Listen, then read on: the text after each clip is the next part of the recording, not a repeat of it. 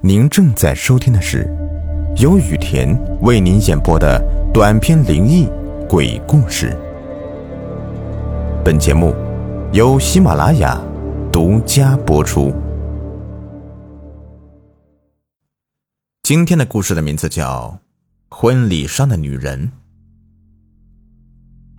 今天是一个风和日丽的好天气，湛蓝的天空上。漂浮着一层层棉朵般的白云，温煦如被。淡金色的阳光像温暖的手掌一般，轻柔的抚摸大地。而此刻，我的心情也如同这美好的天气一般，欢快畅亮。今天是我结婚的大好日子，我即将迎娶到我那位美丽的新娘。豪华酒店的门口。我和新娘并肩站在那里，笑容满面的欢迎着每一位到访的客人。很快，吉时就到了，现场鞭炮齐鸣，二十五孔礼花那强大的火焰冲天直上，红色的鞭炮纸不断的从空中飘扬而下，在那刚烈的炮竹香味里，我微微的笑了，脑子里憧憬着。自己今后该如何一步一步的走向人生的巅峰？只有天知道，我究竟花了多少心思才娶到身边这位美丽的女子。她不仅漂亮，身份更是非同小可。她是我所在公司大老板的千金，只要跟她结了婚，那我以后的飞黄腾达岂不是指日可待了吗？想到这里，我嘴角边的笑意更深了起来。酒店一楼大厅临时搭建的 T 台上，婚礼司仪在那里声情并茂地讲述着我和新娘的爱情故事。每当其说到煽情处时，台下的亲友们就会一起爆发出雷鸣般的掌声。我伸手搂住新娘，两人互相对视着，露出一抹幸福的笑容。就在这个时候，我眼角的余光突然瞥到一个人。一个站在台下的人，这个人站在台下那群大呼小叫的亲友里，静静的注视着我和新娘，脸上的表情诡谲狰狞。我顿时大惊失色，是他，他怎么会在这里啊？他不是早就死了吗？而此刻，台下那个女人似乎是发现了我脸上表情的突然变化，她微微咧了咧嘴。对着我嘿嘿的阴笑两下，扭身拨开人群就往外面走去。我以为是我看花了眼，忙用手使劲的揉了揉眼睛。待我再次往刚才那个方向望去时，发现那个女人已经不见了踪影，仿佛她从来都不曾来过一般。当下我心乱如麻，脸色如死灰一样难看。一旁的新娘张晶看出了我的异状。忙问我怎么了，我强作欢颜，轻声告诉他我没事，只是有点累了而已。张晶宽慰的笑了笑，接着就把头轻轻的搭靠在我的肩膀上。忙了一天，婚礼总算是结束了，而那个女人也再也没有出现在婚礼现场，这才让我那颗一直悬着的心渐渐的平静了下来。晚上，张晶穿着一件性感的红色镂空蕾丝睡衣，躺卧在婚床上。朱红色的床单见证着她白皙柔美的脸庞，更显得其美艳不可方物。她娇羞的低声呼唤我的名字，我再也按耐不住了，一边低头深深吻住了她的红唇，一边快速的褪去她身上的衣物，继而俯身而上。张金娇喘着，把她的舌头递进我的嘴里，我津津有味的吮吸着，感受着那条香舌的细腻与柔滑。突然，我发觉似乎哪里有点不对劲儿。张金的两条胳膊不知何时竟将我的胳膊勒得紧紧的，让我就快透不过气来。我想将他推开一点，但他的力气居然大得惊人。推了几次，他始终都是纹丝不动，而他那条原本香滑细腻的舌头，这时也变得如同蛇性一般，死死的缠住我的舌头，把我拽得生疼，眼泪都快掉下来了。我的呼吸开始急促起来，感觉胸口憋闷的快要爆炸了一样。就在我即将窒息的那一刻，我突然惊恐的发现，此时在我身下躺着的那个女人根本就不是张静，而是……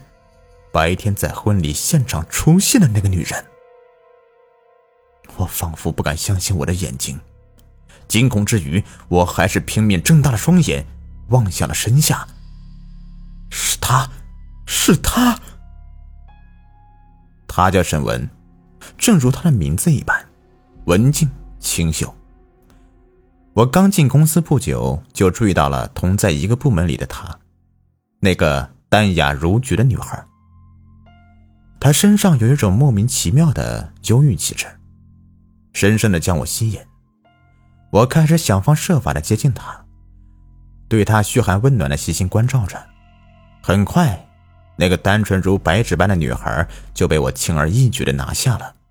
没过多久，他就搬到了我租的那套高层公寓里，和我同居在了一起。当然，没人知道我和他之间的事情。因为公司有着严格的规定，同部门的男女不能谈恋爱，一经发现就地开除，所以我们两人上班时间一直尽量保持着距离，旁人根本无从发觉。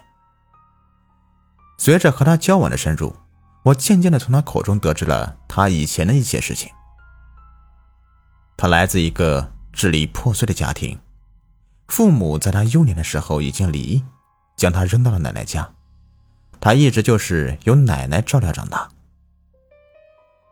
参加工作后不久，那个一直疼爱他的奶奶也离开了他，去了另一个世界。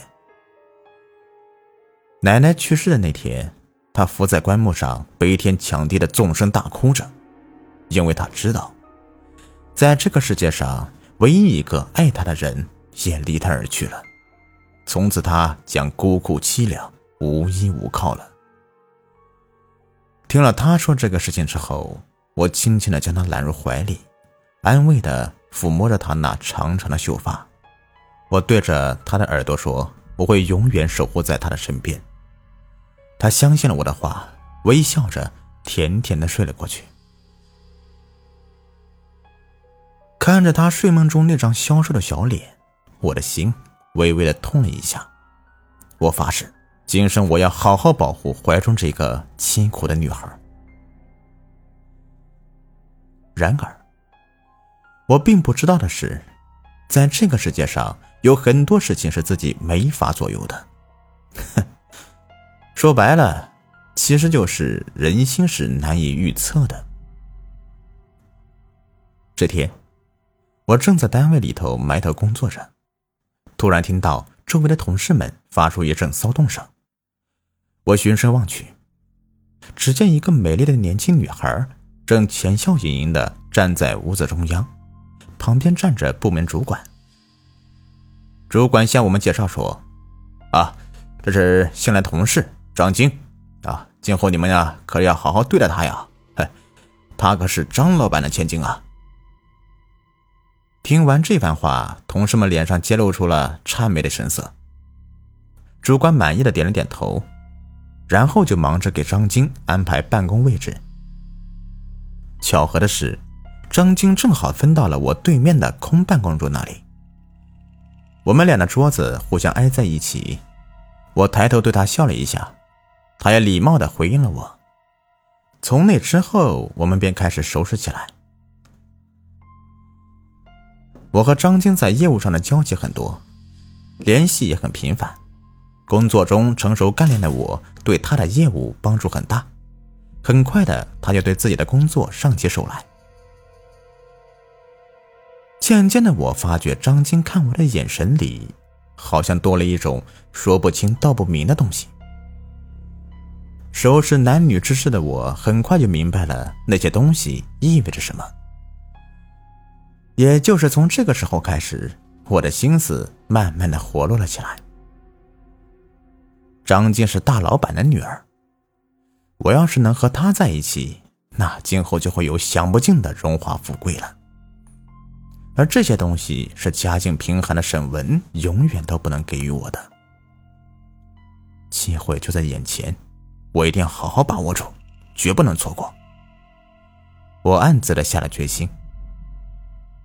沈文对我这些心思毫无察觉，还是一如既往的百依百顺着我。如何能妥善的、不着痕迹的摆脱掉他，成了我现在最大的难题。因为沈文是一个孤僻内向的女人，如果我现在堂而皇之的跟她说分手，她肯定会受不了的，说不定还会做出什么偏激的举动，我可得小心一点。就在我为此事头疼的时候，一个大胆而荒诞的念头突然在我脑子里面冒了出来。一番思量后，我确定这是一个可行的办法。立刻就着手实施起来。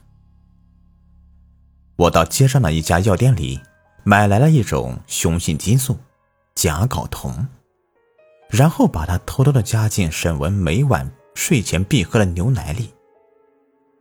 由于不知道具体剂量该如何操作，我每次只放进一点点进去，所以沈文从未察觉。慢慢的，我的胆子开始大了起来。给他投放的剂量也逐渐多了起来。有几次沈文无意中提到牛奶中有苦味，我都被吓得浑身发抖，还以为他发现了什么。直到后来我看见他还是像往常一样喝了那些牛奶，才渐渐的放宽了心。几个月后，沈文的身体开始出现了异常的变化，他发现。自己的面部和身体上的体毛突然增多了，嘴唇上方竟然还长出了毛茸茸的胡须，声音也变得逐渐低沉雄厚起来。但是这些还是未能引起他足够的重视，他依然继续喝着每晚我递给他的牛奶。直到某天的清晨，他起床后发现枕头上全是自己的头发，这才失声惊叫起来。他慌忙来到镜子前，惊恐的看见自己那一直引以为傲的长长的秀发，不知何时竟脱落的所剩无几了。头顶大部分地方还出现了大块的斑秃。他捂着脸，失声痛哭起来。我把他搂在怀里，假装安慰着，其实心里笑开了花。沈文开始不去上班了，他每天躲在屋里，不敢出去见人，他怕别人笑他，说他是一个不男不女的丑八怪，他的性格也因此而变得更加孤僻怪异。我经常在下班回来后，看到他一个人呆呆的坐在窗前，看着楼下街边的风景，不知道他在想些什么。不久后，一件。出乎我意料的可怕事情发生了。那天早起上班，我刚走出公寓大楼，就听见身后传来“砰”的一声巨响。我扭头望去，只见一个血肉模糊的身体正摔在了我的脚下。那是沈文，他竟然从楼上跳了下来，他的手脚似乎都已经断了。以一种怪异的姿势趴在血水里，他的头被摔出了个大窟窿，白色的脑花清晰可见。看着躺在血泊里的他，我吓得浑身直打哆嗦，脑中一片空白。最后还是一旁看热闹的人帮忙联系了救护车。救护车迅速的赶来了，拉走了沈文，但是。还没等到拉到医院，沈文就停止了呼吸。沈文死后，有一段时间，我的确痛恨过我的所作所为，但是转念又一想，这不正是我想要的吗？所以，我很快的又释然了。接下来的一切似乎都跟我想的一模一样。出奇的顺利。我向张晶表白了爱意，看到他脸上欣喜的表情，我就明白自己成功了。而他的父亲，也就是我的老板，也非常欣赏我，并没有反对我和张晶的事。所以一年之后，也就是今天，我和张晶走进了婚姻的殿堂。往事如放电影一般，在我眼前匆匆而过。而此时，面对身下那个早已死去一年多的沈文，我除了恐惧还是恐惧。我知道，他是来找我报仇了。只见床上的沈文双目充血，神情狰狞，脑袋上那个大洞里的脑浆在突突的不停跳动着。他那一条死死缠着我的舌头，此时用力更大了。与此同时，我的耳边传来了一个沉闷的声音：“你跑不掉了。”今天你该为自己的禽兽行为付出代价了。他那长长的头发像章鱼的触角一般，瞬间就死死的缠住了我的脖子，越来越紧。我很快就感觉到自己已经呼吸不到任何一点空气了，眼前的一切都渐渐的模糊了起来，直至全部坠入了黑暗之中。第二天，张晶从昏迷中醒来，看向了一边，啊的一声，他尖叫着昏死过去。因为此时我正赤裸的躺在他的身边，双手死死的掐着自己的脖子，眼珠暴突，面色紫青，浑身布满了铜钱般大小的晕紫石斑。好了，这故事就说完了。如果您喜欢的话，别忘了订阅、收藏和关注我，感谢你们的收听。